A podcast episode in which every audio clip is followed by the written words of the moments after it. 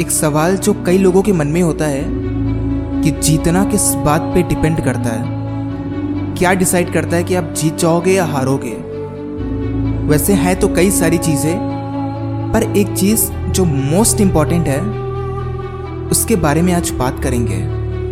और वो एक चीज़ है आपके डिसीजंस आपका चुनाव, या कह लें आपका निर्णय।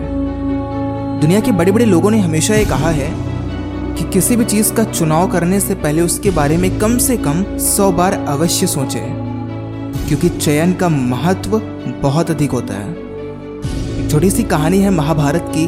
ध्यान से सुनिएगा, जो बताती है कि चयन का महत्व क्या होता है। ये कहानी उस समय की है, जब युद्ध होने के पहले भगवान श्री कृष्ण दुर्योधन को समझा रहे थे कि युद्ध मत करो, युद्ध मत करो, इससे सभी का नुकसान है, पर दुर्योधन ने युद्ध की जिद नहीं छोड़ी। जिसके बाद श्री कृष्ण ने अर्जुन और दुर्योधन के सामने एक प्रस्ताव रखा और कहा कि एक तरफ़ तो मेरी विशाल अस्त्र शस्त्र से सुसज्जित नारायणी सेना है और दूसरी तरफ़ मैं अकेला बिना किसी शस्त्र के खड़ा हूँ। अब ये तुम्हें चयन करना है कि दोनों में से तुम किसका चुनाव करते हो। तब अर्जुन ने अपनी सूझबूझ से श्री कृष्ण का चुनाव किया तो दर दुर्योधन ने आकार से प्रभावित होकर सेना का चयन किया।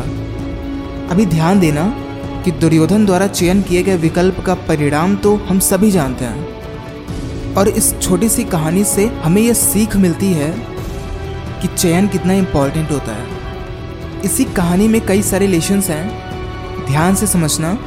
सबसे पहला ये कि आप किसके साथ रहते हो, किसका चयन करते हो, ये बहुत इंपॉर्टेंट है। मतलब कि जो पर्सन आपके साथ है वो बहुत इंपॉर्टेंट है। इसीलिए कहते हैं कि अपनी संगति का ध्यान रखिए। किसके साथ आप रहते हो, ये आपकी पर्सनालिटी को डेवलप कराने में हेल्प करता है। नंबर टू जब भी आपके सामने कोई दो ऑप्शन हो और कहीं पे आपको क्वांटिटी मिल रही हो, कहीं पे आपको क्वालिटी मिल रही हो तो हमेशा क्वालिटी को प्रेफर करिए। क्योंकि वो क्वालिटी क्वांटिटी से भारी होती है। जीतने का भी सेम ही रूल है आपके हर एक डिसीज़न आपकी जीत बनाते हैं। ध्यान से देखो तो सुबह उठते ही आप डिसाइड करने लगते हो हर एक मिनट में आप एक डिसीज़न लेते हो कि आपको क्या करना है। सुबह उठते समय आपको जब अलार्म की आवाज़ आती है आपको डिसाइड करना होता है कि अलार्म बंद करके फिर से सोना है या उठ के जाना है। क्या खाना है क्या पहनना है कैसे चलना है कैसे बातें करनी है हर वक्त आपको डिसाइड करना होता है। सो so, ओवरऑल आपका डिसीज़न ही मैटर करता है। इसलिए ध्यान से समझो, अपने नॉलेज के लेवल को बढ़ाओ और जो भी डिसाइड कर रहे हो उसके बारे में सोचो, क्या ये सही होगा? क्या ये इफ़ेक्टिव रिज़ल्ट देगा? अगर नहीं तो उसे चेंज करो।